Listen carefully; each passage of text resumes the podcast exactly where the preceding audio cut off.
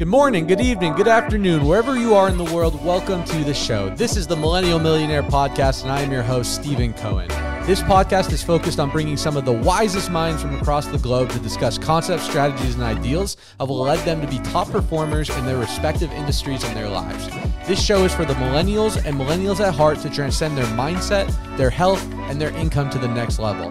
We are so excited to have you on this journey with us. Welcome to the show. Yo, yo, yo, welcome back to the show, guys. Today we have a unique and special episode, uh, the first ever father son combo. Uh, today we have the honor of having Ido and Noam Gavish. Uh, Ido Gavish is the visionary behind Gavish Real Estate and Property Management out here in Las Vegas. Uh, he's read, been a real estate leader in since 2017, a seasoned broker, investor, and family man, and leads a team of top tier realtors and property managements. Beside him, we have his son Noam Gavish, a standout commercial realtor specialized in surgery centers, uh, making a splash his rookie year in 2019 and securing over $10 million in sales. And just excited to have these guys, father son combo, and uh, it's going to be an amazing episode. Thanks for coming, guys. Of course. It's a pleasure. Thank you the for only having us. correction has been since 2007, not 17. Seven. That's Just a little that- bit longer. That's my fault. Only a decade off. Yeah. just Yeah, a yeah. smidge. Yeah, what's 10 years amongst We have some real estate legends here today, guys. Ten so, years amongst friends. uh, Ido, we'll start with you, man. If you could give uh, the audience, for those that don't know you or don't see your guys' buildings all around town, for the locals here, give a little background about who you are, how you get started, and we'll we'll hop into it. Phew, that's a loaded question. It man. is, man. Uh, we're looking for like uh, t- the elevator pitch or what? Whatever, whatever, Uh, dude. So real estate has always been a passion of mine. I actually have a finance degree with a minor in real estate. Um, always loved it since I was a little boy. You know, parents sitting around on Shabbat dinner table, and the friends would ask, "What are you gonna do when you grow up?" I said, "Real estate." What in real estate? I don't know. We'll be in real estate. So it's always been a passion of mine. Um, when we moved the family to Vegas in 2001, shortly afterwards, I got licensed. Started working as an agent. Very quickly found a lot of success. And then in 2007, when the market turned, something happened with my previous broker. I wasn't happy about it. Called my father. May he rest in peace. Had a conversation, and he listened to the whole spiel. At the end, he simply asked me, "So, do you want to have?" Uh, I, first, he said, "So, are you done?" I said, "Yeah, I told you everything." He goes, "Great. Do you want to have the same conversation next year?" And I was like, mm, "No." He goes, "Okay," and that was it. That's what he had to say. So I called the, the real estate division and got my broker's license. And then 2007 opened my company, and it's been a hell of a ride. Mhm. The rest is history. Yep. Uh, Noam, did you always know that you were going to be in the family business, or how did you get involved in real estate? I wouldn't say I always knew. Okay, From a young age, I thought I was going to be a race car driver, like we all. right? I just wanted to go fast, genuinely. And I'm grateful I surrounded myself with friends and family members that have given me the opportunity at a young age. So I thought I was going to go down that path. Genuinely, I was looking into NASCAR, IndyCar. I wanted to do that for some time. And it shifted when I was in college. And being in university, I was at Boyd Boyd Business School here at UNLV, and I enjoyed it. I really loved it. And the one class that truly popped out to me was real estate. And thank God I was able to be raised around somebody who is a professional in this field and deeply cared about real estate. It was a genuine passion of his. He's not doing it just for the money, he does it because he freaking loves it. And being able to lean on him during college really opened the door for me and said, okay, I think I can do this. And then once I got into it, I go, no, I don't think I can do this. I know I can do this, and I know I can kick ass in this field. So not always, but now I'm really grateful I got into this industry, and I'm grateful to be working with my dad because I know not many people get that opportunity, and especially working with family. You know how difficult it can be. Hundred percent. So I'm grateful we have such a wonderful relationship, and you raised us right. That's for sure. No, that's awesome, man. I mean, for those that are locals in Vegas, you probably have seen or heard of the Gavish uh, real estate. You guys are all over town. So a lot of the viewers, and I'm grateful you guys actually came and talked to our sales team out here in Vegas and, and threw some fire. But a lot of our listeners are entrepreneurship and sales, drop shipping, certain things uh, that they have high income abilities, right? I'm a firm believer that if you want to create freedom, you need to get into a vehicle that has no cap on your income. Because if you're working for someone else, they always have uh, the determination on your worth, which usually isn't what you equate your worth to be. So, in your guys' experience, obviously you have a real estate empire, but for the newest person that maybe doesn't have as much real estate experience on the investing side of things, what value do you guys see in real estate? We've always heard before, you know, the most millionaires ever been made in real estate. Can you kind of break down why real estate and how the average person can create wealth through it? Sure. So it's just a fact that most more millionaires have made their money in real estate. But the biggest thing people need to understand is real estate is not a get rich quick scheme. This is a function of time. Hmm. So as long as you have time on your hand, you'll make a lot of money. And I'm talking strictly from the investment side, right? So strictly from the investment side, so why buy real estate? Because you could leverage your money. So the banks will give you a loan against your money. And the biggest example, the simplest example you can explain to people is if you wanted to buy if you, a, a stock, and the stock is cost you hundred dollars a share, it doesn't matter. And I have thousand dollars, I can buy ten shares of stock. That's it. Obviously, there's margin calls, there's different things you could do, but straightforward for most people, you bought yourself ten shares. In real estate, if you're trying to buy a property for hundred thousand dollars, you typically need ten percent. That's ten thousand dollars. The bank is going to give you ninety thousand dollar loan against it. Obviously, you know this. You've been in the game. You've done it. But for average people, they don't understand it. I'm surprised how many people come to me and I go, "Hey, you should buy this house. This is perfect for what you wanted. It's five hundred thousand. Well, I don't have five hundred thousand. Or in some cases, when we're dealing in commercial people in commercial real estate, when we're talking about five million dollars, and the people have never owned it, they're like, "What? I don't have five million dollars liquid. Why would I bury it in real estate?" Well, first of all, you don't need to. In commercial, 20, 25 percent Depends on the scenario, depends on the product, sometimes 30%. The bank is going to give you the loan on the rest. But we digressed. If you bought a house for $100,000 and that house, you've only put $10,000 for our example, if you put 20%, $20,000. The appreciation that's happening on the house, you get it on the entire amount. Hmm. You don't get it on part that you put down. Leverage. It's leverage. So, right, we bought a house for $100,000. If there's 5% appreciation, we've made it on the 100,000 on the value of the house, not on what we put it. And the bank doesn't come to you and go, "Hey, I need a piece of your appreciation." No, that's not yours, that's mine. That is in essence the biggest power of real estate is leveraging that. And as you're building equity in the house or in commercial, depends what we're talking about, right? You can access that money without paying on it by refinancing and taking that money and investing into additional product and additional Uh, assets. 100%. So you're having a, a tangible asset that can grow and make a lot of money from. Mm-hmm. Yeah. And I think that's the thing that really opened my mind up. Exactly what you just said is just the ability to leverage because the cash flow aspect.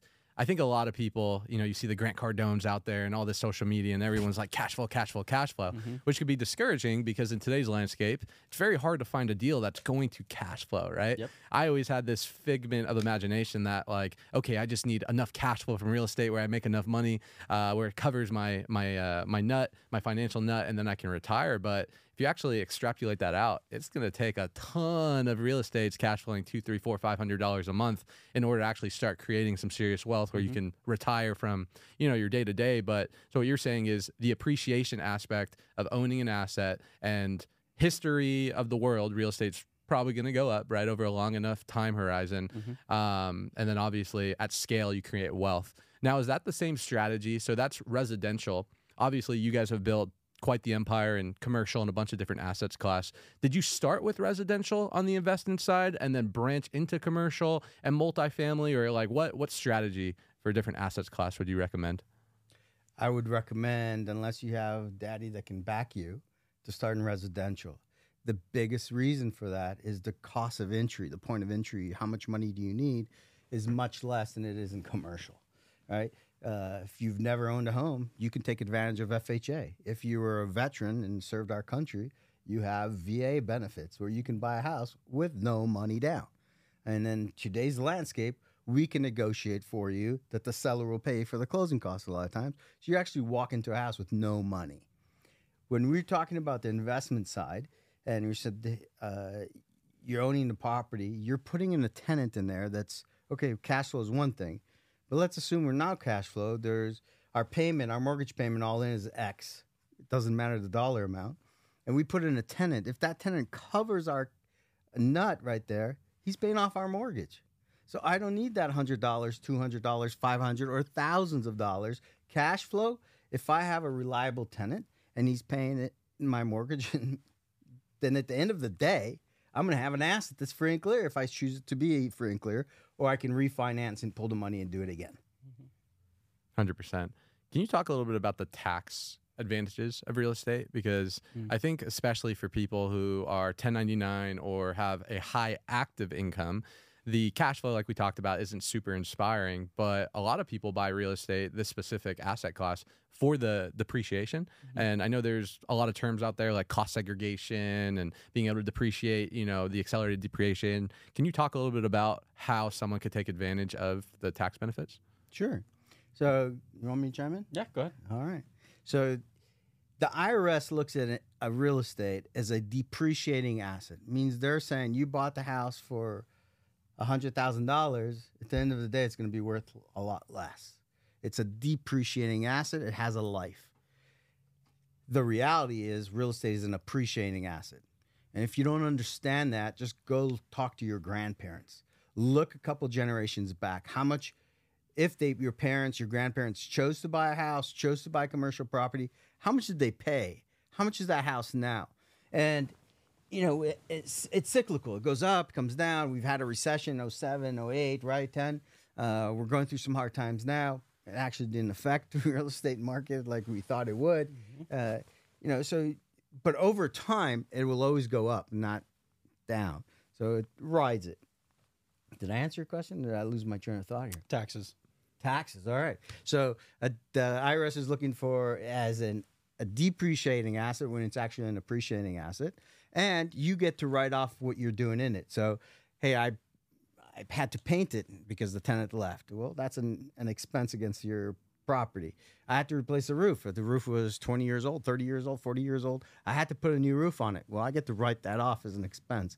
So even if I made $15,000 cash flow on this property, but I had to spend $15,000 on the roof, I, I got to wash. I don't have to pay the money on that, right? Mm-hmm. So definitely consult with your tax advisors. Sure, But- not a CPA, not Yeah, tax advice. I'm not a tax not. advisor. Nope. And uh, but there's a lot of benefits to owning real estate. Yeah, I want to back piggyback off that idea as well. We were talking about when we were speaking with your team about taxes, and we were speaking about losses as well.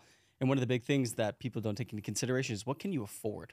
Can you afford to take a loss? Is a big deal, right? For all, a lot of us, we have properties that are sitting on the market for some time. It's natural, three, four, however, arbitrary timeline, and it's sitting. Well, that's a loss that you're taking. And on top of that, you have a mortgage, arbitrary numbers here, two thousand dollars a month. But I can't get somebody in at two thousand. We just can't make it happen. But I can make it happen at eighteen hundred dollars a month in rent. Right? You're taking it two hundred dollars is that difference. It's significant over time, but can you afford that loss? So that's really big in our industry and something we speak about a lot. And we were talking about bigger players in the game. They can afford to take those losses because of the appreciation over time, right? I know I'm taking in $800 a month, $1,000 a month, whatever it may be. So you have consistent income, but yeah, hypothetically and technically, you are taking a loss. And So the biggest the biggest uh, advantage is your mortgage interest. You get to write off that mortgage interest, Mhm. and you're paying rent, and you're paying. I don't care if it's thousand dollars a month or five thousand dollars a month or any sum in between. There's nothing you can write off there, right? There's obviously more creative CPAs that could figure things out, but in general, no. You're paying rent. It's threw the money away, right? Uh, when you own the real estate, that interest that you're paying on your mortgage, you get to depreciate that. You get to Mhm. write it off. Hundred percent. I'm curious your guys' uh, perspective on this. Everything that's going on in the economy right now with interest rates and uh, inflation and, and house prices through the roof. Obviously, you've seen a lot of different trends when it comes to real estate, uh, especially you, you know, especially here in Vegas specifically, which we'll get into. Um, but it feels like the average person, maybe my age, maybe that has a fixed income, is getting priced out of the market potentially. My question is, where do you see real estate, um, and how do you think the average consumer can fit in to start buying real estate with the way things are going? Because I believe that there's not going to be a middle class in the next decade. I think you're either going to be wealthy or you're going to be poor with the way inflation is going. Do you guys agree with that statement? And how does real estate fit in for the average person looking to create some wealth? I have an idea. You want me to go first? Sure. So you bring a really powerful point, and it's really tough question for a lot of people because there's headlines, right? The big headlines we always see are interest rates are rising, interest rates are lowering, right? Interest rates always a big party, bit tough topic. Point being, the way I explain it to a lot of younger investors that are coming into the game, saying I can't afford that, interest rates are too high. well, what can you afford? Let's talk about that dollar amount. So I think it's really important, regardless of time, regardless of interest rates, regardless of what's going on in the world, is simply can you afford the mortgage? That's a big question to be asking here. And one thing I relate to my friends that are looking to get into industry is let's talk about cars, for instance. Big, we both love cars. We all love cars, right? You want to get into something new. You're not going to turn away, even though interest rates are at 7%, because you wanted the car, right?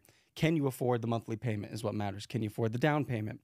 So I think regardless of trends, regardless of what's occurring with interest rates, what's most important is can I take over that payment? So a really big question, powerful note that a lot of people just get so worried about. Oh my God, we see interest rates are at seven percent. What am I going to do? His parents, my grandparents, paid eighteen percent. Was it eighteen percent interest rate? And From the go, bank, not hard money. Exactly from the bank, Back and we don't see hard money now at eighteen percent. I mean, right? You'll see twelve percent, thirty percent at a hard money. From the bank, traditional lending, you're eighteen percent. So regardless of time, regardless of what's occurring, again, and it's really important to note, all the listeners out there, can you afford it? And I totally agree with you. I see that uh, with the state of the economy and what's happening, we're cri- creating a big um, rift between the classes, right? And there is a big trend if you're looking at and you're seeing what's going on that we're actually pushing the first time home buyer out and you're increasing the amount of rentals. Just drive around Las Vegas. Look at how many mm-hmm. apartment complexes have been built. Yep. Why, why all of a sudden? Well, people are getting priced out of the house, so now you're going, you're pushing more and more people into renting. It's a scary thing, and that's why when people ask me, "Should I buy?" Yeah. When is the best time to buy? Yesterday. Mm-hmm. You missed it. That was yesterday. So if you wait, it's only going to run away from you. So when people are waiting the real estate is not stopping. It's a runaway train. It's just going to keep going. So the quicker you get on this track, the quicker you get on the train and start owning, the better and quicker it is to acquire additional ones, right? And look, investing in real estate, it's not for everybody. My father was scared. Can I say shitless?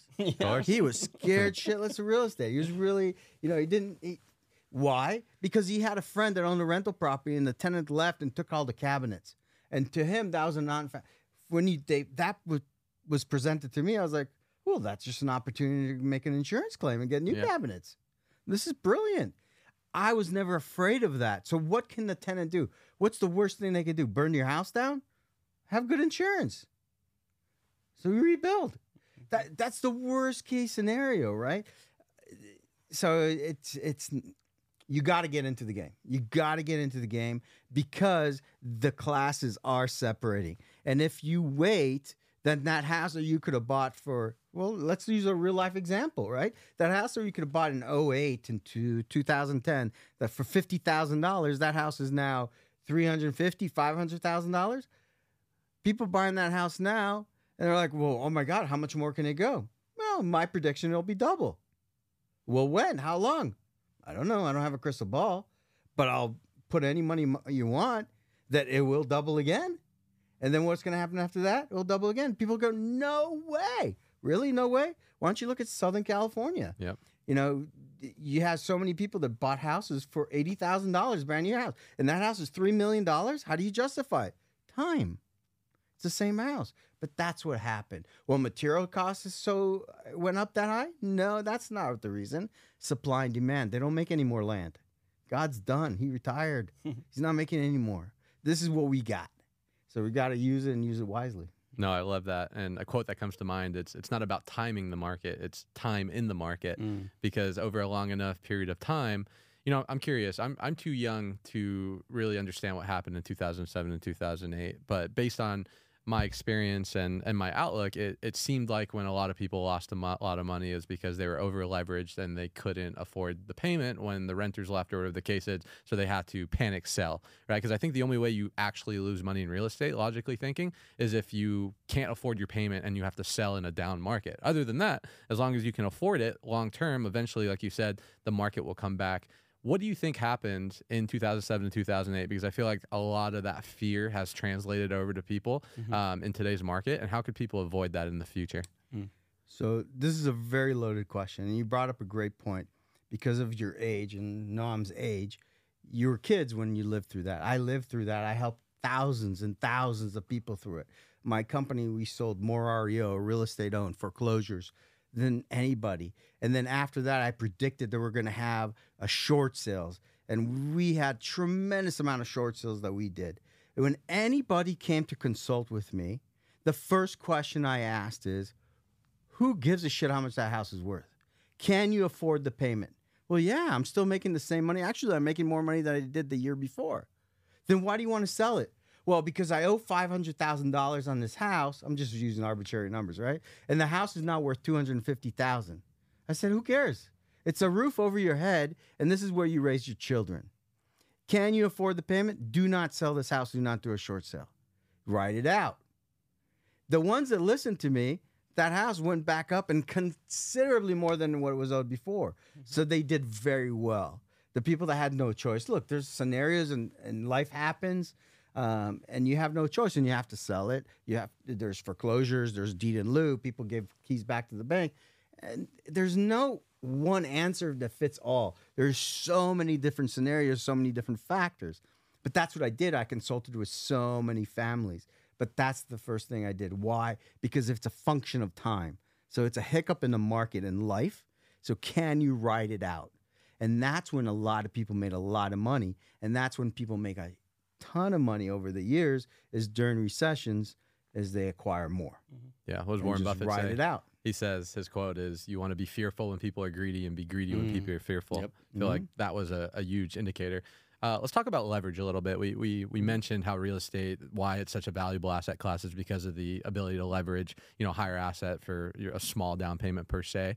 When it comes to leveraging your asset to go buy more assets, right? We've there's a ton of real estate gurus online, and a lot of people hear the the BRRRR strategies and house hacking and all these different you know new age things, and, and I'm sure some work. Um, when it comes to leverage, where do you guys fall in terms of how much you should put down on a property. Should you put 10% down? Should you put 5% down? Should you put the lowest amount down so you have the lowest amount so then you can go buy more mm-hmm. properties? Do you refi depending on time and do cash out refi to go buy new properties? Where do you guys fall in terms of the leverage aspect of real estate and how much you should have in the property versus be putting down? So it's a really powerful question. You bring up a really good point. And the most important thing to preface is it's case by case. It is constantly changing. Even if you have two people that both worth 10 million, both people are worth $500,000 each to their net worth, they could use very different strategies. So personally, I think I could say this for you is we've done the very traditional route, very conservative, right? You put our money where it needs to be, you do it correctly, you have your property that's worth X, you go to the bank, go, I want to refinance, I want to leverage this cash to purchase more properties. You have options. Point being, I think he's chosen after all these years to do a very traditional route, what a lot of people do. And he brought up an interesting point talking about BRRRR strategies, talking about wholesaling. So many different strategies in the market today all have different benefits, right? Our benefit that he's been focusing on, that I'm looking from the outside looking in since I was a little boy, is that traditional route. So you want to talk about what that means for you? Well, really, so when you're asked, it's a loaded question. It's, and there's, like Noam said, it's not a one answer fit all. Mm-hmm. It's how old are you? How long are you going to stay in this game? There's so many factors involved here, and you have to really focus on what you want to do. I don't believe in being overextended, right? That is good if you use it correctly, but we have a we have quite a few homes that are free and clear. So when I sit with people like, well, why don't you take a loan on that? And it's like, why? Sleep better. Mm-hmm. Why? Mm-hmm. Do I need it? If I needed it, look, if there's having free and clear assets, right, and they're they're cash flowing, they're all rented and they're bringing you cash. Life happens. Life goes up and down, right? Your business can go up, your business could go down. When you have an asset that's free and clear, and the situation happened, you can always borrow against it, and you can also sell it if you so choose. Never a fan of selling it crazy as a real estate mm-hmm. person, you know, convincing people or helping people sell their homes. Sure. You know, but if you don't have to sell it, I've sat in many listing appointments and said, why do you need to sell this house? That's the first question. Why do you want to sell this house? Is it a need or is it a want? Well, we want to buy another one. Okay. Do you have other cash? Yeah, I've got cash. What's the interest rate on this house? You're asking all these questions to really consult with people to really understand because people don't understand about it. They go, Well, I don't want to be a landlord. What about it don't you want to be a landlord about? Well, I can't imagine getting the call in the middle of the night because the why do you need to? turn it over to our property management. Give me an address where you want a mail a check, or give me your bank account and I'll deposit your funds every month. Right? Hands off.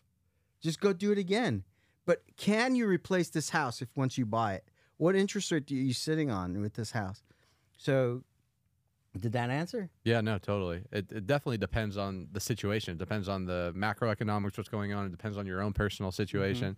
Yeah, I, I think with real estate, like many things, most people think there's this one fit all formula when it's not the case. Like you said, right? You could find two people with $100 million net worths and they got there completely different with completely different ideologies. So I think the takeaway here, guys, is figure out what's right for you. If you're not exactly sure, go find someone that has the results you want in real estate or whatever, um, and then get that advice. I really like that. Uh, so, you know, I'm, I'm curious. So, like for me, my real estate journey has been, you know, I got my parents a house. That was my first house. It was like two hundred eighty thousand dollar house in 2019, and then I ended up getting a house in 2020 for myself. I ended up getting my parents another house, moved them out of there.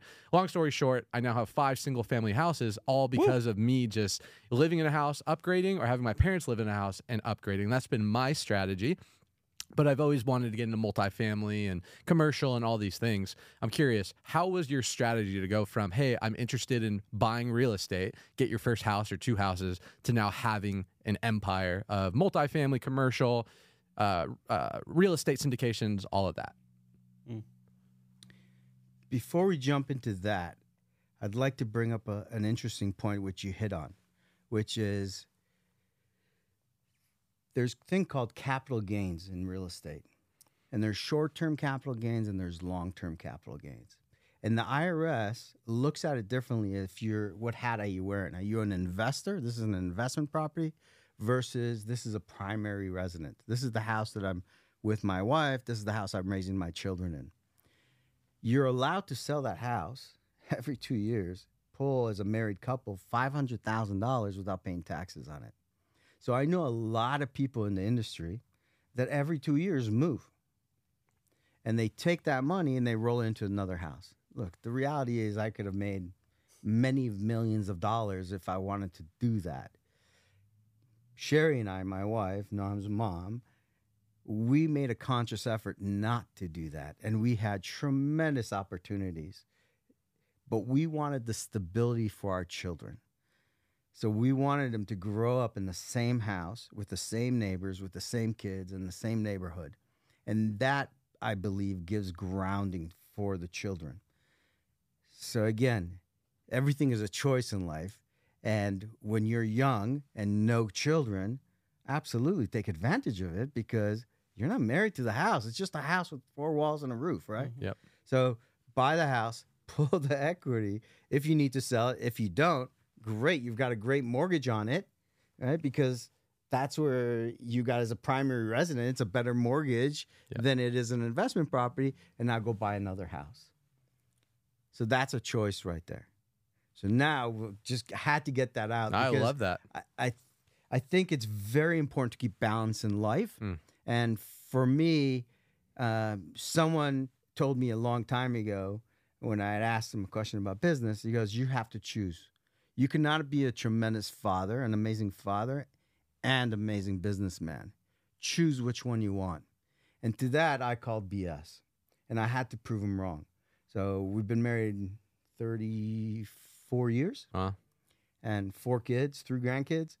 And you know, I, I believe I was able to keep that balance of life, of family life, being a great husband, being a great father, um, as well as a great businessman. Mm. So it's not just all in one. You got to keep balance in life because it's it's not just one thing. Yeah, I love that you said that before we, we go into your your real estate evolution because it's so true. There's a concept that I've been dabbling with. It's it's and or or, right? You can be a great father or a great businessman. It's not or, it's and, Mhm. right? And when you think in and instead of or, you find the possibilities, you find the time, you find the energy to do both. Where so many people, it's even in my business, do I be a good salesperson or do I recruit a team? Like, no, you do sales and recruiting. You manage and lead, you invest and you make money. It's mm-hmm. not or. So I love that you brought that up. It's very important. And people go, well, how'd you do that? That's a question I've had many, many times. Well, how do you do that? I was like, well, start with your calendar. I live by my calendar. So you go in your calendar, and the first thing you put on your calendar is all the important dates. Well, for me, the important dates were every one of his soccer games. Right? Hmm. Everything that he did in school that was important to him was important to me. That was a count on my calendar. Now, when a client called me and said, Hey, I'd like to see a Tuesday at two o'clock in the afternoon, I didn't tell him that, oh, Tuesday, two o'clock in the afternoon, sorry, I can't meet you because I'm going to my son's soccer game. Because really, I don't care what they think about that because it's for me, right? So instead, my response is, I'm not available Tuesday at two o'clock because I have a prior engagement, but I am available here or here. Which one do you prefer? Right? Alternative choice close. Yep. So just be in control. That's the biggest takeaway for people is on the calendar. Schedule the things that are important to you. And what's important to you? Well, I hope that it's your family life, right? Did you take time off for your wife's birthday? Why not? Schedule it. Can you? Take an extra long lunch. Do something that's important. My wife always says that you can never spoil children with too much time, love, or attention. Hmm. Money and gifts are nowhere in that equation, right? This is what they want. No, that's a bar, man. Mhm. And uh, yeah, I think I think too many people they they don't they compromise the wrong things because they don't understand what their values are. You know, it's kind of like most people are working so hard to spend more time with their family, yet they're not spending time with their family when they can because they're thinking about work. Mhm. You know, so it's figuring out what your priorities are, your values, your non-negotiables, right? Even for me, you know, I just got uh, engaged, right? So it's like date night has been huge. So it's like before, as I got early in my career, I would sacrifice my Wednesday night date night to um, to take a call or do a meeting because that was the season of my life was in. It was a grind. Now that I've matured a little bit and I realized I can have both, I put my priorities above it. And the crazy thing is, my business actually blooms more when I'm focusing on the things that I know I should be focusing on. Amen. Mhm. Yeah. It's it's you bring up a great point. When I really early on in the career, before Noam was even born, it was Yeah. just sisters. Um, I was a chemical rep, and I was schlepping chemicals, right? And it's a grind. It's cold calling every single day, and it's forty cold calls a day, hundred cold calls a day. I would always very competitive. What are you gonna do? Okay, I made sure to beat that. Um, and when I was periods of time in sales, you go through dry spells, right? And Yep. everything you're doing, you're just getting the door closed in your face. And it's like, okay, well, just one more and it'll get happen. Just one more and it'll happen. And it didn't happen. It didn't happen. It didn't happen. So what was my re- response to that? I just got to work harder. So I'd go to work an hour earlier. Before you know it, I'm like, I'm going to see these CEOs in these plants at five in the morning. And I'm coming home later. I'm staying another hour out. I'm coming home at seven. And still, it's the harder I'm trying, the harder I'm working, and it's I'm falling flat on my face. And my wife sits with me one day and she says, uh, "You know, I've I've noticed that the harder you try, the less success you have. Hmm. Can I make a suggestion?" I said, "Sure." So instead of leaving so early in the morning, why don't you have breakfast with the kids? Have breakfast with the kids. Take the kids to school. Give them a hug, give them a kiss, and then go. And then when you were thinking of going, yeah, just come home earlier. When I started doing that and being more relaxed, the sales shot up through the roof because it wasn't as a grind. We were having more fun. And really, wh- wh- when you're in sales, the customer, the, the person that you're con- doing with business with, what do they want? They want to have fun. They want to do business with someone they can trust. Are you trustworthy? Are you honest? Are you ethical? And are you having fun? So Yeah, you bring up a really interesting point that you taught us from a very young age, and I've learned in this bin- uh, in this business, and you could relate to this too when it comes to solar sales and sales in general. Is it's not all business. Yeah. People are deterred. You come up to them and go, "Have you thought about selling your house?" It's like, "Whoa, what are you coming at me like this for?" Right? It's solar coming in. Have you ever thought about buying solar? You're like, um, right? No. His famous line I've heard for years and years is it's 95% interpersonal communications and 5% business. Hmm. If you work with people you enjoy working with, everything else comes. When I first started out, I was door knocking, like he speaks of, just hustling, a grind. It's not fun. Not fun, but it Teaches teaches you a you a lot. lot. Exactly. And I was learning why am I banging my head up against the wall going, I can't get a single person that's interested. I've done 50 doors and no one said yes. Well, he sat me down and goes, Are you talking to them about who they are as an individual? You having a real conversation with them about interpersonal communications? like, no, I wasn't. And as soon as I started opening up, I go, Hi. Right? Just have a real conversation about life. How are you? Oh, you have kids here? Amazing. What school do they go to? Genuine because I care. I genuinely care. It's not just to get a sale done. And he's learned over the years that we don't work with people we don't like working with. Mm. He's grateful to say he's now made the decision that no, I'm not going to work with you. You're not worth my time. Too big of a headache, too much anxiety on a day to day. Like, why would I deal with you? And we're grateful to say now that we pick and choose. Thank God. But for those up and comers, those young hustlers that are coming into solar, working on sales, I think a big advantage is teaching them about interpersonal communication. It's not all about business. It's not all about making money. It's about living life, enjoying your time, working with people you want to work with. Well said. Well said. No, I, I love that. Let's talk a little bit about freedom because uh, you guys, I- feel like real estate for me is correlated with freedom. You know, when I think of location freedom, doing what I want, when I want, with whoever I want, being able to choose who I work with, not Yeah. who I have to work with. I think of real estate because I know, hey, if I get X amount of properties, they cash flow X amount, it covers my expenses. I'm able to go and move to Tahiti and go hang out and play video games, whatever, right? Whatever, whatever you end up wanting to do. Is that really what you want to do? You want to go to No, Tahiti? no, it's not. I'd, I'd, I'd like to go to Tahiti just to go hang out, but maybe for like a week or two. Which is interesting. Another concept is the more successful people I get around, and the people that, in my mind, have made it, right? Mhm. That have enough money where you know their their next generation is taken care of, right? They don't have to work anymore.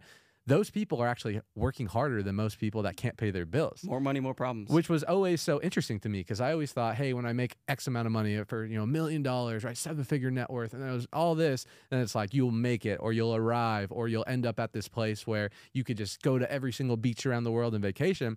But most of the people that have that luxury, they don't because I found that those type of people, if they're not accomplishing things, if they're not progressing, if they're not moving forward in something they're passionate about, that's when they get depressed. That's when they get anxious. That's when they're not feeling good. Would you guys agree with that? A hundred percent.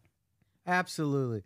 Look, I, I've had the opportunities to travel all over the world and had a ball doing it, right? But I've never been the guy. It drove me crazy. It still does. When I have an agent that makes twenty thousand dollars or hundred thousand dollars or whatever the dollar amount doesn't matter. It's for a lot of people, it's life changing money, right? And then they you give them a twenty thousand dollar commission check or whatever uh, proceeds from an investment that we did, and they don't come back to work for another day, another week, another two weeks. I'm like, where have you been? You know, for me, I, I remember the first time I made a six figure commission check. The next day, I ran to work, and I was there earlier than everybody else. And Mario goes, "Well, you just made all this money. Why don't you just chill back?"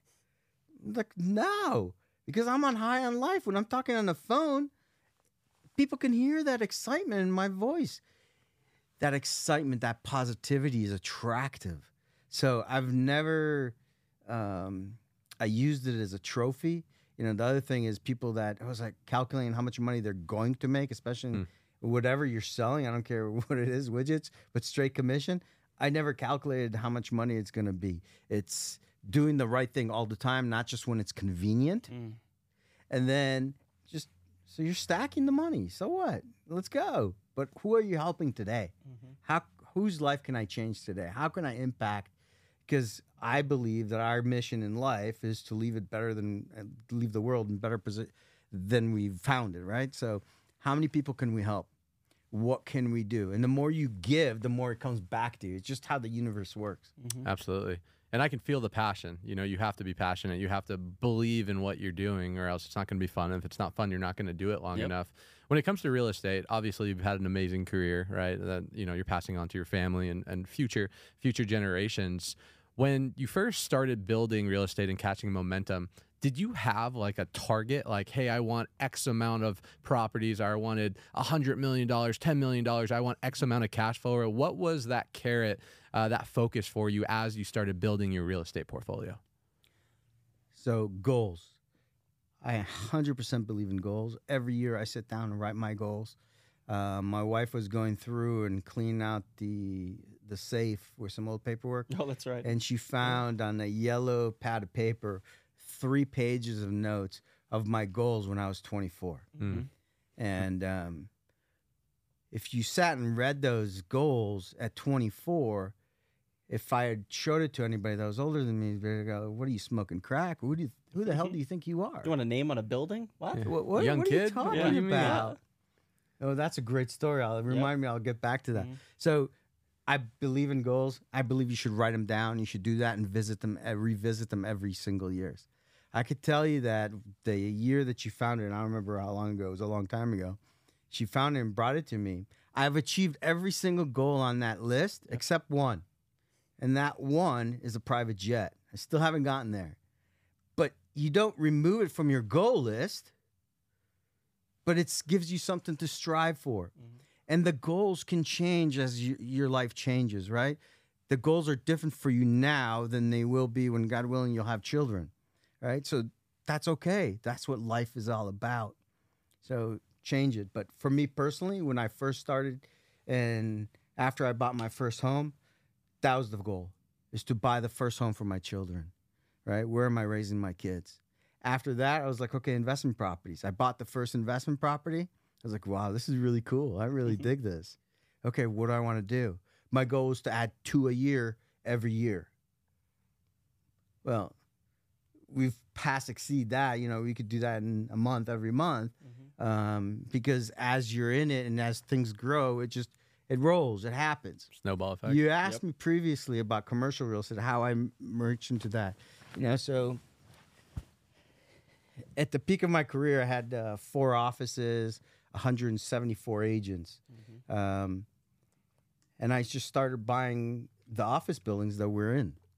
You know, so that's how I got into commercial buildings. So the office spaces you were leasing for your team and your your company, you would buy eventually. Correct. Yeah. So I'd buy buy the office buildings, and that's how I originally got into commercial.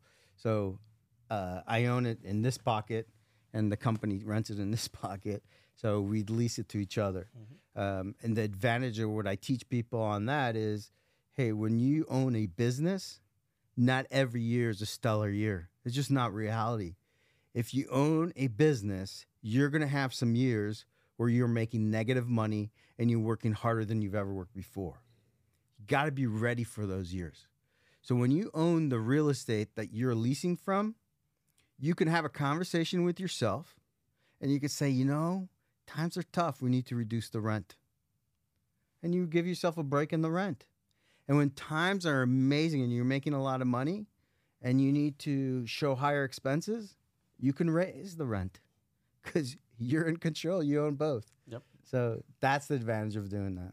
Yeah, and you talk about goals. I think it's important that people legitimately do it. People say they have goals, right? We all have intrinsic goals, whatever it may be. For you, it might be buying that next house, right? That next investment property. But it's also important to write down the unobtainium, the things that you seem are so far fetched. How in the world will I ever get there? I've always had on a piece of paper since I was young because he taught me about putting down those insane goals was 100 properties. I have a goal to own personally 100 properties, no investors. That's the goal. It has been for a long time. Other you know goals what? are You could do it and you Yeah. will do it. little by little, day by day, month by month, year by year. And the other one for me is also I have selfish goals. I've like I said in the beginning, I love cars. I have that Porsche 911 GT3 RS on my computer and I look at it every day, right? So have those goals, put them aside, write them down, put it out into the universe. We believe in that deeply. It won't happen unless you do it. And little by little, I, we started talking about the old goal that you had of putting your name on the building. Ah, and the yeah. story that you have was you guys driving around when you were younger. So your mom and I are. Were you dating or you guys? Yeah, no, we were dating. Yeah. We were dating. We are living in Southern California. I'm driving on the five or four or five freeway north, and it was just quiet in the car. We were always comfortable with each other. And I looked at her. There was a building on the left, uh, you know, some big building.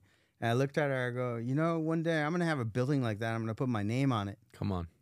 And you know, her answer solidified that this is my soulmate. She goes, "I believe in you, and I believe you can do that." But yet, I've told that, that kind of story to other people, and they're like, "Who the fuck do you think you are?" really? So, I taught my children and whoever is willing to listen that if you could dream it, you could do it. So don't limit yourself by your dreams. Dream big. So when I f- we accomplished that, and I didn't know about it, meaning I didn't realize the first building that I had, and I stuck my name on it. Um, and my wife comes to me and she says, "Why are you so down? Why are you all stressed out?" I was like, "Look, I'm grinding and this and that, whatever was happening that day." She goes, "Okay, come with me." So I'm like, "Where are we going?" Just come with me. I'm really busy. I need to make another call. just stop it. You don't stop it. Come with me. And she takes me by the hand and we walk away from the building. She turns me around. I gotta get tear eyed. Yeah. She turns me around and she goes, Look. And I'm looking at it. And she goes, See? You did it. I looked at my building with my name on it. So Yeah. You get so caught up in the day to day work, Yeah, so you forget where you are. You're so busy. Exactly. I'm sure you know what this feels like with your business, right? You get so caught up in the day to day and the minutia of what it's like to being starting to build your own wealth, starting a family, right? You forget what it all started with, why it all start, and tying it back to our original point is that goal. So to be able to look back and go, "Holy shit, I did it. We did it." God willing, one day you get to say that with your wife. We did this together, right? That's a beautiful thing that not a lot of people take and and really emphasize in their day to day life. Yeah, it's a powerful story. A couple things I want to point out there. One, just having the the discipline and the commitment and honestly the courage to declare something that at the current moment you have no idea how you're going to do it. I think I think faith is the is the starting point of all achievement, right? Like you have to see it before other people see it. You know, there's a great quote. It's if you can see it in your mind, you can hold it in your hand. And uh, it's so powerful because if you can i really do believe as well if you can internalize something and if you have enough discipline and you're willing to work for it you really could materialize it. But to your point it's so interesting because i think about my own life of everything similar to you guys. I started getting into entrepreneurship when i was young 20 21 22 years old writing down goals got my dream book read think and grow rich right? Like all mm-hmm. checking off all the things that you're supposed to do but for years it doesn't materialize. For years you're still you make a little progress and you go down but if you actually look over a long enough time horizon every single goal that I used to have, you check off, but we don't take the time to appreciate how far we've come in the journey, mm-hmm. which is challenging because I think a lot of us we get so caught up in the do do do more more more accomplish accomplish accomplish mindset which makes us high performers and Yep. motivated but you also need that time to sit back reflect appreciate be in gratitude because that's going to open up more possibilities for Yep, you Amen. I mean, I want to piggyback off this idea. You bring up an interesting point about taking the time to think about it. We're Jewish, right? I was raised religious Jews, and something we focus on is Shabbat. For listeners, that's Friday sundown till Saturday sundown. And we believe in our religion, we do not have any technology, you don't drive, any of that. Well, modernizing this ideology is thinking this is time to reflect. It's time to think not just on the week, but be grateful for the fact you have family, the fact you're able to sit down and have a meal together. And so we deeply believe in this weekly. It's not a daily thing to think back like, holy crap, I did it. I had an amazing day. Yeah, that's important too, but it's also the weekly thing of realizing how hard that week was, how amazing it was, or how terrible it was. So self reflection is huge, and I'm grateful that we were raised in such a beautiful family and such a beautiful religion that we do recognize, we do internalize, and we have time to reflect. I start every morning with gratitude. Amen. You know, my morning prayers, my meditation, however you want to look at it, call it. You know, the first thing I say is, you know, thank you. Mhm. Thank you for giving me another day. Thank you for my health. Thank you for my wife. All the beautiful things in my life, whatever you're thankful, start with gratitude. Acknowledge that gratitude. The rest of the day is going to be fabulous. Yep. Amen. 100% Amen. I'm curious what you know what drives you right now you know because what drove you back then doesn't drive you now. You know i believe that as you continue to level up and you climb this ladder of success you have to continue to reinvent your why and the reasons for doing what you're doing. Because when you start hey i want to make enough money to support my family buy this new house then it's hey i want the nice cars i want the nice watch then it's hey i want to make enough money where i don't have to worry about money anymore. And then you get to this point where if you don't continue to reinvent yourself i feel like you get stagnant. So i'm curious for you why do you still do what you do? What still drives you? And what advice could you give to people that maybe are stuck or in some type of burnout phase because they don't have clarity of what they're doing? Love that question. Solid. When you're in a burnout phase and you're in sales, if you try harder, you're going to fail. So when you're in that burnout phase, go fuck off. Mhm. Don't go try. And I have so many examples of that. It's just mind boggling. But the biggest thing I could tell you, I've told Noam this many times. He came to the office with, a, you know, Mhm. why just woke up on the wrong side of the bed. It happens to all of us. We're all entitled to a bad day. Sure. Right? And I said, just go fuck off. Just go, go play. Go go take a drive. You're passionate about your go drive. Go go to Red Rock. You're pa- you know, I've had many days. I'm fortunate enough to live on the water and just go take two hours and go fishing. and I come back and I'm a new man. You know, um, uh, my wife always told the kids, you know, it's nothing a good night's sleep won't fix, True. right? So, but if it happens, we all get into that slump. Mhm. And yes, you can fight it. Hey, today, this morning, I woke up and I was just like, I fell asleep at two o'clock in the morning. After two in the morning, I woke up at five thirty. That's not much sleep, but I'm up. Okay, you know what? I didn't feel like going to work today, mm-hmm. but I put on my big boy pants and I showed up at the office nice and early before anybody else. Rolled up my sleeve, did what I had to do. And an hour later, I'm like, rock and roll. Okay, I'm feeling better. I accomplished these things. Mm-hmm. And on those types of days specifically, what works for me is I put everything aside. I take out my notebook. I say, what are the 10 most important things I need to accomplish today? And before I do anything else, I'll just write them down and I just start. And start and just cross it out. They're like, oh, wow, okay, I'm accomplishing stuff. Let's go. So, this So what is keeps life. you We're all motivated? human. After all this time, what's the difference now versus all those years ago, those decades ago?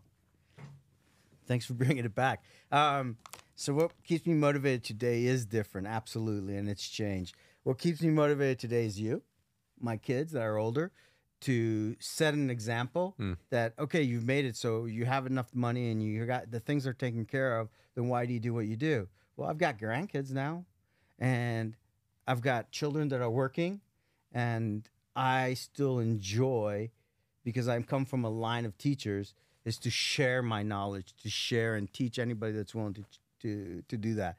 When someone comes to me, and it doesn't matter the age, and they said, "Listen, I'm ready to do this," it, it that drives me. You know, I've got um, a dear friend out in Southern California, and we got together at a at a friend's mutual friend's bar mitzvah, and he goes, "Dude, I know how to make money. I've made money in my practice. I'm doing really great. I don't know how to invest it.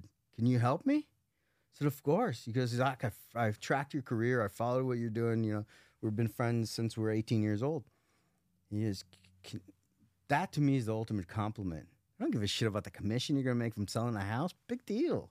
You know, when back in the day when I needed to feed my kids with that money, that was important. Today it's like I get more jollies out of taking that family, showing them how to invest, how to do this, and showing them how we just made millions of dollars together on this. That's fun. So, what keeps me motivated? That helping people, seeing other people succeed, um, giving a good example for my children, being around for my grandchildren. Now you're creating money and you're creating these assets for the next generation. So uh, before it was feeding my children. Today it's a whole different Yep. thing. You hit the nail on the head talking about family. That that's my personal drive as well, and being raised around him, and our family mentality. It is family. That's the drive. It should be, and always should be. And for those people out there that have kids, you have a wife, you have whatever, maybe even if you're single, it's to be able to do it not just for yourself, but to provide for everyone around that you love and care about. And provide goes many different layers to that. It means I can now afford. I remember the first time I paid for dinner for all my whole family. That was a big deal for me. That was a huge motivator. So it still revolves around the idea of family. Being able to, God willing, one day we all have homes free and clear for all of my siblings, all the grand, everybody. That's a huge motivator for me. It's not just for me; it's for everybody. Yeah, you'll work harder for someone else than you will yourself. I'm in. You know, you need a strong emotional attachment to something bigger than you because you're going to face things bigger than you in your day to day. If you don't have a strong why, you're not going to get through it. Guys, as we uh, wind down, this has been amazing, by the way. I appreciate you guys. We're uh, already out of time. Let's Appreciate you guys. going. time. This Uh, is fun. We'll, we'll keep it going. I got a few more for you guys. I'm very curious about this because this is uh, personal advice for me. Mm-hmm. Um, where do you feel like the line is between spending your money, enjoying it, crossing off those dream cars, those dream houses, those dream vacations, versus living below your means, investing, and having freedom? Where's that line for you guys? Hmm. That's tough. Everyone's line is different. All right? You feel the same? I, I don't think it's a tough question at all. So the thing that I I brought up or taught all you guys is when you two two sentences come to mind. Just because you can doesn't mean you should. That's one. Two, I've always taught the kids need versus want. it's good to want. And I would say to you, it's good to want, keeps you motivated, right? Mm-hmm. So just because you can doesn't mean you should, right? and I see all these people, you know, they made some money, you know, especially on all the social media platforms, and they're in front of their Lamborghini, in front of this car, that car. If that's what, like, no, that that's a huge part of his life, you know, driving fast, going around the racetrack, rock and roll. That's what's important to you. But for instance, in Noam's case, he's not doesn't want that so he could show other people. He wants that for himself. That's different. I think most people that we're seeing on social media are doing it for the attention, Mm.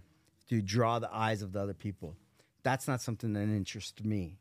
Um, so it's look we when friends around of uh, around us growing up with the children, they would go on every uh, these vacations all the time, right? We still took the kids on plenty of vacations and they have fond memories, Mhm. but not as much as some of our friends. Why? Because I always hoarded the money so I can go buy another house. I hoarded the money so I can invest it in something else.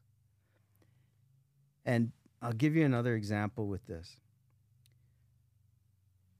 Accumulated houses, our daughter gets uh, married. Two of our, our daughters are married. And I was stressing out about the wedding.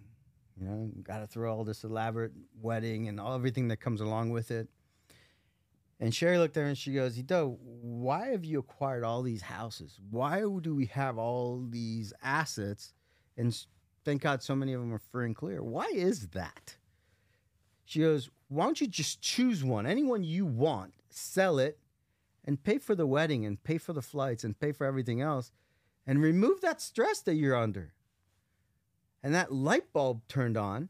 And I was like, Yeah, you're right. So I pulled out the spreadsheet. I'll go, Let's sell that one. Hmm. Sold that one, paid for the wedding, paid for everything else. And yeah, there was no stress. That sucks. I had to sell that house. It hurts my heart. Every time I let go of an asset, Yeah. it hurts. But that's why we did it. Yeah. Mm-hmm. And she just needed to remind me of that. Yep. Right. So that's why you do these things. That's why you hoard it. You know, I heard an amazing sentence. Let's see if I could say it correctly. You know, work like nobody else does now, so you can live like nobody does later. Love that. Mm-hmm. Right. So just put away money. Mhm. Money is just a game. It's just it's it. Money comes, money goes, right? And all these cliches. Money doesn't buy you happiness. And eh, it's whatever, man. But you got to be disciplined. Just because you made a thousand dollars doesn't mean you need to spend a thousand dollars. Yes, absolutely. Live below your means. Put, invest, diversify. Yeah. Keep it simple. Mhm. Well said. Keep it simple, stupid. I love that line. Yeah. No, I think I think for a lot of people, they're on too much of the extreme. Mm. You know, one side of the extreme is save, save, save, penny pinch, don't enjoy your life, uh, have that hoarding, scarce mentality. The thing that I've learned about money is typically when you make a lot of money for the first time, sometimes it actually prevents you from making more money. Because when you come from not making money to making money, Yep. you try and hoard that money because you're so scared you're going to lose it. And then you're mm-hmm. bringing scarce energy to the marketplace. Yep. And as you guys know, money's energy, right? Like you have to be open to receiving and you also have to be open to letting it go. So I think it's that balance between staying broke mentally by, you know, investing, putting money away, out of sight, out of mind, get it out of your checking account, get it out of your savings account, put it somewhere where you can't see it. So you have that hunger, but also, like you said, right? I've been in a situation, even, you know, at a young age where it's like, I have this this asset or this house or this stock or this thing where it's just like selling it hurts me, but I'm also creating stress trying to find revenue for this specific project that I'm Yep. trying to do. So I think it's a good lesson for everyone. Sometimes it's okay to sell something, Mhm. even if in your mind it's like you're taking a step back because that's why you're doing it in the first place. Yep. You know, you don't want to, you can't take your things with you. The Egyptians tried, right? So Mhm. it's making sure you're maximizing your life experience, but also having that delayed gratification for long term because I want to live like other people can't. So I got to do what other people aren't want to do today. Yep. And we never live outside of our means, right? What you can afford, you make that a fine line. We always have fun. Thank God. You go out to that nice dinner with your fiance, do all those nice things because you can afford to do so. And for those that are up and coming and don't have that ability to, you still got to budget life, right? Even if you're working wherever you may be working, you're making minimum wage. Can you afford to go get that burger? Can you go afford to go get that new pair of shoes? So we never live outside our means. And being raised the way that we were, really emphasized the fact of, yeah, we chose not to go. They chose not to go on vacations as a family. So we can afford more of those properties. But it was a conscious decision. It doesn't mean that we were uh, uh, stripped of all of our toys when we were kids. No, they always went out of their way to make sure we had everything we could possibly want. Beyond grateful for that. But he made the conscious decision to pick and choose. And so many people now are just choosing, like you said, one or the other, the extreme on both ends. No, it's it's finding happy balance with everything in life. Balance, balance, balance, and it doesn't matter. But but it's try to play in that game. You know, you're going to the supermarket, and you, especially today with the prices what they are, before you just grab it and stick it in the cart, it's like, do I want this or do I need this? Hmm. And people don't understand it. And there's so many games that you could do with money. And if you go to the basics, uh, I'll give you um, Elliot, my son-in-law. Your your childhood friend, right? Shout out Elliot. Shout pie out to. Elliot. uh, he came to me. And he's like, "Hey, you know, he has a dog, and the dog's pooping in the backyard. Because I'm going to hire this uh, uh, poop patrol people. They'll come and clean up the yard." I said, "Really? How much does that cost?" He goes, "Oh, it's no big deal. It's like ten dollars each time they come." I said, "Okay, I got an idea for you. Would you try it with me? How often are you going to do this with them?" He goes, "Oh, once a week they come." I said, "Beautiful. I want you to take an envelope, and I want you to draw a big pile of poop on there." All right. And I want you to write on there, on that envelope, Poop Patrol or whatever you choose to do it. And I want you to start going out there and cleaning it up. And every time you do, I want you to take $10 out of your pocket and stick it in this envelope. And do not stick your hand in that envelope to take anything out. At the end of the year, I want you to open that envelope and just lay out that cash and count it. Was it worth not hiring that poop guy? What can you do with this money? Yep. What do you want to do with this money? Yeah. It's found money. Yeah, and I I would I would echo that, saying that the habit of paying yourself first is almost more important than the amount. Mm. You know, because I think you may have talked about this, but if you can't save every ten dollars from every hundred dollars, you're not gonna be able to save every hundred dollars for every thousand dollars. You're definitely not gonna be able Yep. to save every thousand dollars from every ten thousand dollars. So it's better to respect money when you're not making that much money, so you gain the habit of saving and investing. So as your income increases, that is already uh, fixed in your mind. Yeah. So, on that point, let's give another lesson with that, right? Because that's great and all, but for so many people, that's un, uh, not something they can comprehend. Oh, I can comprehend. I'll take ten dollars out of a hundred, a hundred, whatever, ten percent, whatever that dollar amount. I don't care if it's fifty cents, but where do you put it? And the mistake that people do is whatever bank you're with, they'll open another savings account in the same bank, and that's where they'll put it. Uh, please don't do that. Go to another bank. Go to one that's far away from you that's not convenient, and hopefully a bank with no ATMs. Good luck. But find that credit union, find that, and that's where you should open that savings account, and then get into discipline that every time you deposit money into that account, whatever dollar amount goes into that savings account in a different bank that's not accessible, because everybody knows what happens when you have cash in your pocket. Spend it. So that's why every time we accumulated sixty thousand dollars, I went and bought a house.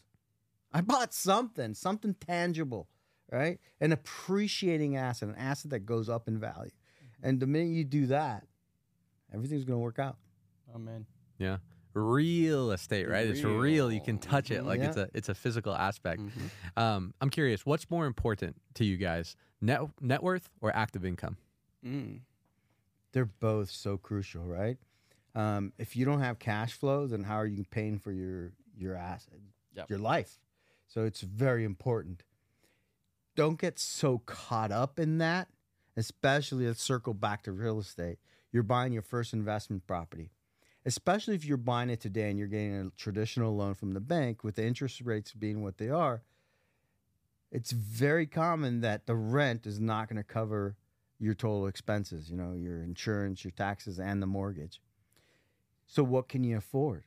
Can't like Noam was saying. So if you have a deficit of $100, $200, $300, okay. Can you afford that deficit? You should still buy that house. Couple reasons. One, it's a forced savings account. Now you're supplementing that mortgage. But let's take a look at that house appreciation. If you're buying in Vegas and you're buying a new home, pretty much anywhere I can throw a rock, that house is going to go up a minimum $15,000.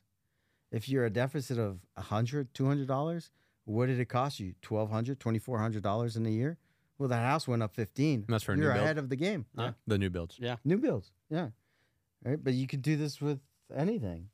So we could a- absolutely analyze it and look at it. So there's so many ways of doing this, and so many ways, and and you know we've done flips. I've done hundreds and hundreds of flips, including commercial properties, which is a lot more meat on the bone. Mhm. Um, so uh, there's so many ways of doing it, but just get in the game. Mhm. Yeah, you touched on this a little bit as we're wrapping up. Where do you see Vegas specifically, the market, the economy, with everything going on? Obviously, you guys are, you know, not born and raised. Maybe you know 'em, um, but you guys are a big part of the community out here in Vegas, and you've seen the city. Where do you see the market, real estate, and how can people get ahead of it? I want to start by telling a little bit about what Vegas was like when we first moved here. It's 2001. I was a little boy, and we decided to move out to the edge of Centennial, which is Lone Mountain. And out there, the 215 wasn't even completed yet. They had a stop sign. Was it stop sign or stop light? What was it? Stop. Stop uh, sign. Stop sign. stop there. sign. And then they eventually moved to a light, and then the light changed into the actual highway. So there was literally nothing. It was dirt. We were surrounded by dirt. Not joking. I thought it was hilarious that they chose this place out in the middle of quote unquote nowhere at the time, going, What are we doing? There's nothing out here. He goes, Just trust. Please, just trust me. I promise you it's going to be a great idea. And that house you bought for how much? Do you remember? Three, of course, three hundred and thirty-five thousand dollars, And what's it worth today? a million. okay. And to us, I was going, this is out in the middle of nowhere. But that now, that area is completely developed. You cannot buy real estate or a bare piece of land to develop on anymore. You can go a little bit more north, right? Skye Canyon's a perfect example. For those that don't live in Las Vegas, it is all the way out north, Basically, Utah. northwest. Oh, yeah, it's getting there, right? Go So to the end of town and keep going. and we used to do that drive to go to uh, Lee Canyon to go snowboarding. And on the way there, for miles on end, there was nothing until you got to the reservation. Now, there are homes being developed all the way up to the reservation. So it's always expanding, always and forever will be expanding. And we touched on this at the beginning is there's always going to be ups and downs like any good market, any healthy market. And we're seeing a consistent up, right? So please consider real estate. Look at it for yourself, look at it for your family look at it just educate yourself too it opens up the spectrum in the world in general so i think las vegas is going to be a booming place just as southern california once wasn't and now is las vegas used to not be and now is So where do I see it? I've always said, uh, and I've had the fortune of being interviewed on many TV stations and everything else in between, uh, radio and what have you. I always said, and I still believe in my heart, that Las Vegas. Las Vegas mimics Southern California. mm-hmm. we are there's a reason that Amazon moved here and all this. If you drive towards uh, Utah on the 15, you'll see all this warehouses on both sides of the road, right? Just like you have in Norco, North Corona in Southern California. Well, we are a tax haven. We are attracting and we have diversified the business in Las Vegas. When we first moved here, pretty much anybody you met was working in the casino or some aspect related to the casino, right? Any businesses that supported the casino and the hospitality. Today, we have every business that you can think of, from manufacturing to medical to research to you name it, we have it here. You look at the cannabis and the labs and the grows and it's just everything. And we're, what are we up to? 3 million people already? and we still have what 160 people a day moving to Las Vegas. I mean, look at our roads. We have traffic. We used to drive from Lone Mountain, as Noam said, to the Strip 20 minutes. Today, that could take you an hour. Yeah. Right. So our city is growing, and I don't see any stoppage.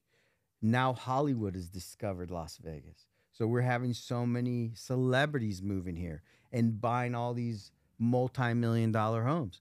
Well, if you're coming to Vegas and you're spending five million dollar on a home, well, for Vegas locals, oh my God, five million dollars for this home. Yeah. But if you're moving from anywhere in the world, or how about the United States? You're coming in from New York, you're coming in from Florida, you're coming in from Southern California, Northern California, Uh, Five million dollars for this? Yeah. That's a fifty million. That's twenty million. Uh, You know, so it's all relative.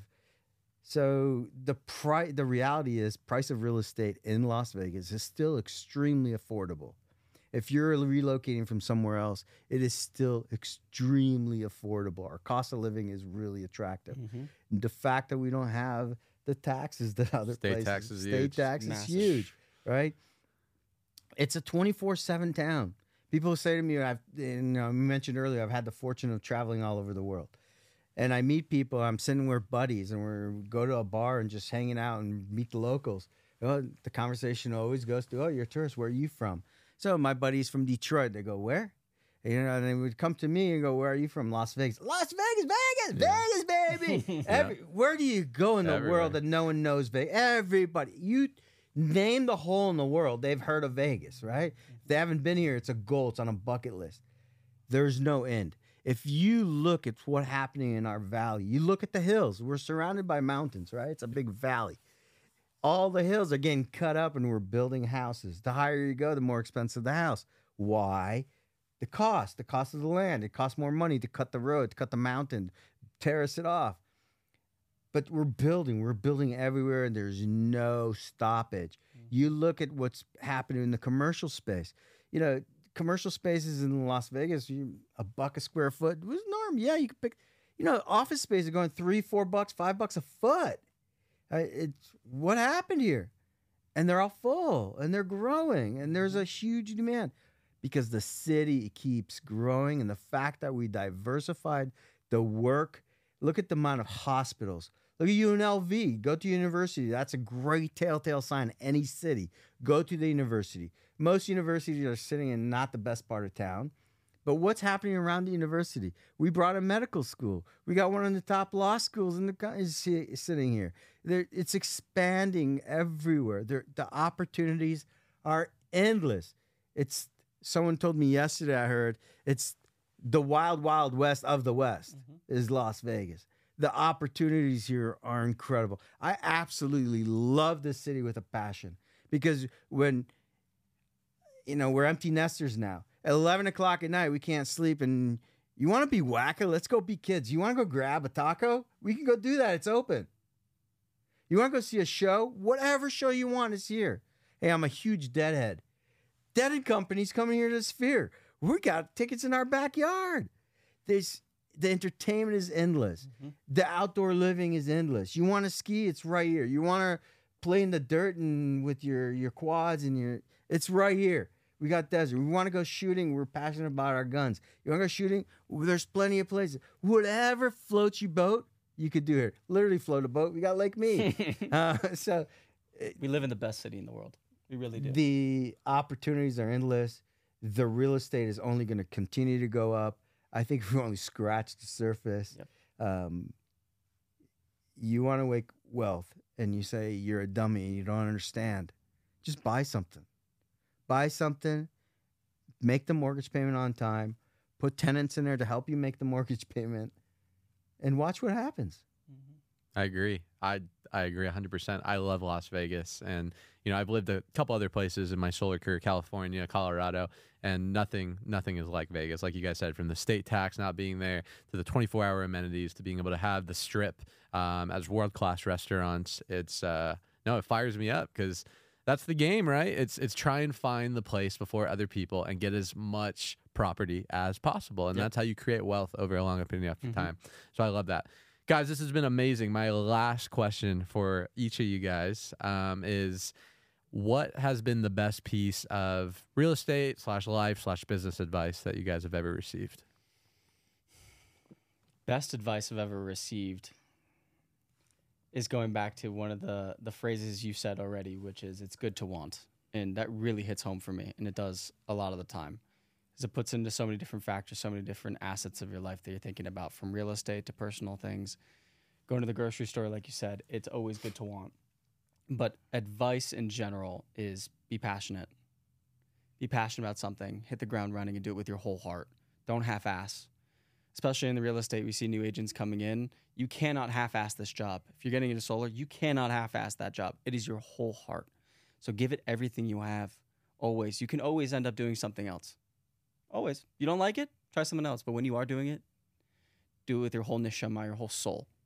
And I think that's my favorite piece. What about you? There's so many, right? But I'd like to share this. Uh, There was a period of time we lived in Oregon, Beaverton. We had dear friends of ours, and her father was a Holocaust survivor, and he came to visit. And he and I just got along fabulously. So we sit in the backyard and we just shoot the shit for hours. Here's a man that came, moved from the Holocaust to Israel without even a shirt on his back. He's a little boy, he's a Holocaust survivor. This gentleman was a multi, multi millionaire. And I asked him, What is it? Because this is the same question I ask every person that has true wealth. What do you think the biggest difference with someone that is successful and someone that's not? He goes, Oh, that's easy. I go, Really? Do share. And here's what he told me. He goes, Every person gets an opportunity in life. The successful person looks at that opportunity, jumps on it, and goes. The one that's not looks at that opportunity, analyzes it, and analyzes it some more, and finds 20 reasons why you shouldn't do it. Analysis paralysis. Mm-hmm. Stop thinking so much. Just do it. Go with your gut. Take a chance. What's the worst? So when I bought a piece of land years and years ago, and I sat with someone I respected that's made a lot of money in this community. And he's done it in real estate and he's done it in other things. And I sat with him as a mentor and I said, Hey, I'm looking at buying this piece of land. Here's what it's for. And I'm debating should I do it, should I not do it? His question simplified it for me. He says, if the renter that you're planning on putting here in the project that I expressed it all, if it goes sideways, can you afford to pay this? I said, yeah. He goes, then do it. That piece of land I paid $168,000 for. I just sold it for $470,000, I think it was. And I'm carrying a note at 12% interest. Interest only. So take as long as you want, right? So there's so many. Take the risks. That was the biggest takeaway yeah, from you. Take, take, take the, the, risk. risks. Take the jump. Trust Take your the gut. leap. hmm Just do it. What about for you? No, I love that, man. Uh, the best piece of advice that I've ever heard is uh, just be here a year from now. You know, that's tip- that's typically what I tell people. You know, because all the learning curve, all the challenges, all the insecurities, all the doubts evaporate with enough time and energy invested into anything. Yep. You know, you really have to suck at something before you get good at something, whether it's real estate, solar, underwater basket weaving, like whatever whatever you're into. Um, so the best advice is be here a year from now, and then a year from now, be here another year from now. Look up, make sure you're in the right boat, make sure Mhm. everything's good. Put your head down, recommit, and uh, tunnel focus. I love that. so The biggest thing I taught to my agents, if I say one thing, is one more. When my goal was to make 20 calls a day every single day, when I was done, is make one more. And I'd say to them when I was cold calling, you know, door knocking, and I'm done. I hit my quota. I'm just, I'm spent. I'm done. I want to go home. I just make one more. When I'm hitting the phones and I'm dialing and dialing, calling and blah, blah, blah, and I don't care if the, just when you're done, you're done, done. Just make one more so many times in my career when I've done that, that one more turned into a deal. So that's that was always my drug of choice, you know, Mhm. just that one more to see if I can get it today. Mm-hmm. It's power, fun. yeah, the power of one more. Yep. Guys, thank you so much. You've been amazing. Uh, for the viewers that want to get connected, want to learn more about Gavish Real Estate, where can they find you guys? 702 389 1818. 389 hi hi. Uh, or gavishrealestate.com. Love it. Iddo Gavish, Noam Gavish online. You'll, I'm sure you'll see us. Capiche? That's Gavish. There it is. Thank you guys so much. Uh, it's been amazing. Just a, a wealth of knowledge in real estate success, business sales. Uh, it's been an honor. Guys, thank you so much for tuning in. As always, we'll catch you next time on the episode. Hope everyone continues to crush it. Have a great day. Shalom.